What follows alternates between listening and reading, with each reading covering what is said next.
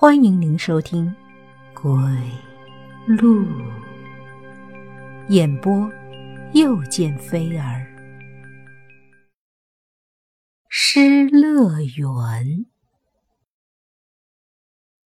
丁彤彤跌跌撞撞的朝前跑着，他时不时的回头看看，然后听到一连串的喊叫声，便不由自主的加快了脚步。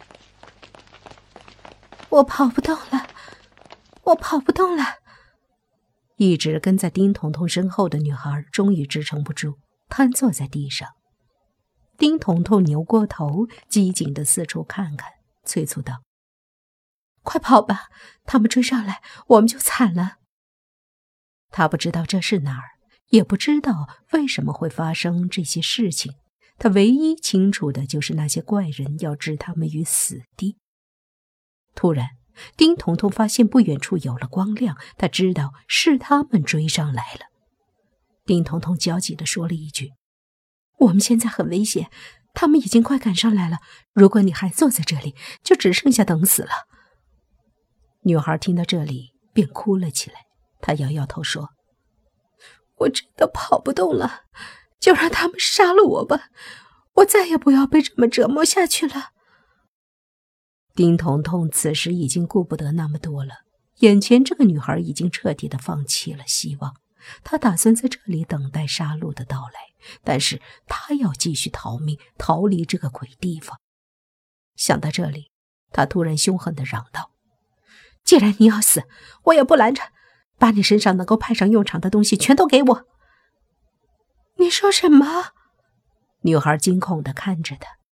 他知道自己没有多少时间了，然后猛地给了女孩一拳，接着硬生生地夺走了对方身上的东西：一把伸缩的弹簧刀，还有一盒没有吃完的饼干。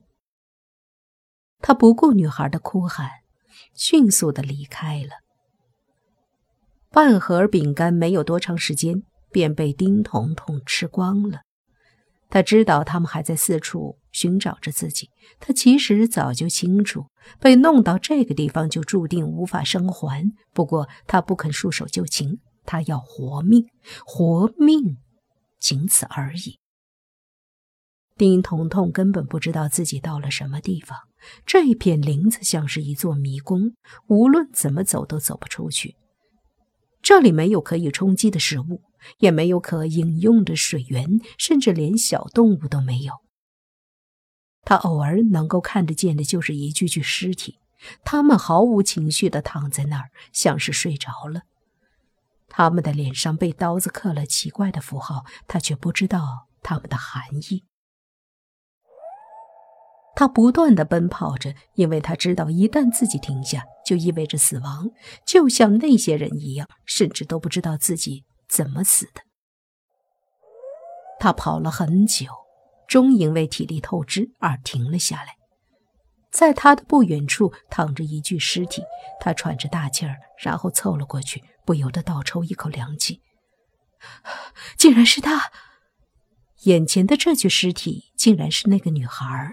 她侧躺在那儿，心脏被一支粗壮的箭射穿。死前，她惊恐地瞪大了眼睛。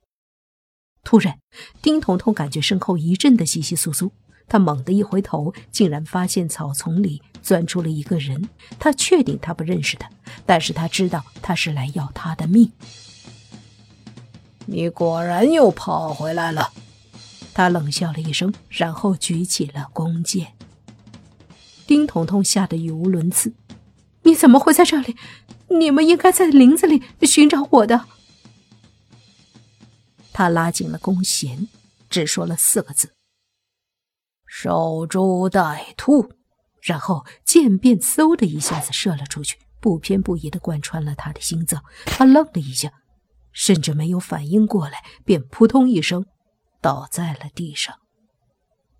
他凑了过来，掏出匕首，然后在他的脸上刻下了一枚符号。徐子怡刚刚从包里掏出一包压缩饼干，准备边看书边吃点东西，突然响起了敲门声。他显得有些不耐烦，他最讨厌别人在这种时候打扰自己。他本想开门后好好的说道说道这个敲门的人，却发现是个孩子。姐姐，站在徐子怡眼前的是一个十来岁的孩子，他纯真的笑着，他心中的怒气迅速消散，蹲下来，然后和蔼的问道：“你是店主的小孙子吧？叫做根宝。”男孩点点头，然后掏出一张崭新的红色请帖，交到徐子怡手里，说：“这个是给你的。”徐子怡接过帖子，反问道。这是什么？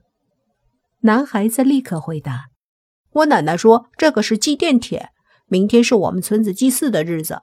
她说这个日子很重要，所有的村民都要参加。她让我告诉你们，像姐姐这样来村子里的游人也可以过去，不过需要带上这个东西。”去哪里？男孩抿了抿嘴说：“我奶奶不让我讲，她说明天你们跟着去就行了。”说完，他便要离开。徐子怡本想叫住他，多问一些情况，但是他说了一句：“我还要给其他人送帖子”，便匆匆离开了。徐子怡叹了口气，起身回屋。他躺在床上，然后拆开红帖一瞧，白白的内页上面只是用黑色的笔写了“十三”这个号码，再没有其他东西。十三七，徐子怡突然想起了西方关于这个数字的可怕传言，她自言自语地说：“别瞎猜了，人家就是一个请帖，上面标明的数字是一个简单的号码，只是恰巧让我碰到了而已。”他看了看时间，已经深夜了，然后便熄了灯。徐子怡前段时间刚刚失恋，一时心中苦闷。便想外出游玩，放松放松心情。他不想去那些有名的旅游景点，便在旅游论坛上寻找合适的地方，然后发现了这个地方。文字和图片的介绍不多，放在众多游玩资料中毫不显眼。奇怪的是，这里每年只开放三天。他本想看看下面的跟帖，不过却没有任何回馈。他没有多想。便按着网上所写的地址，千辛万苦地找到了这里。这里的风景优美，环境清幽，虽然设施有些陈旧，但也算是一应俱全。他住到了村子里供游客居住的小旅馆。他没想到和自己一样的人有很多，有男有女。他们大多因为情感不顺，或者因为生活的挫折而失去了信心，来到这里，名义上是寻找安慰，实际上则是逃避。这一晚，他做了很多梦，奇奇怪怪的，不着边际。他是被一阵喧闹声吵醒的，他穿着睡衣开了门，发现投宿的旅客们正在里里外外的忙碌着。他随手抓了一个人，问道。出了什么事？那人急匆匆地说：“听说今天是村子里盛大的祭典，我们准备过去看看。你怎么还不准备啊？快要出发了。”徐子怡恍然大悟，他本不想去，但又不想一个人留在这，然后便匆匆地换了衣服。临走的时候，正好碰到店主，他提醒道：“最好什么东西都不要带。”免得冒犯了神灵。徐子怡点点头，她把包锁在了房间。不知为什么，他竟然带上了一把水果刀。他也不知道为什么要这么做。防身。那个瞬间，他的脑袋里突然冒出这两个字。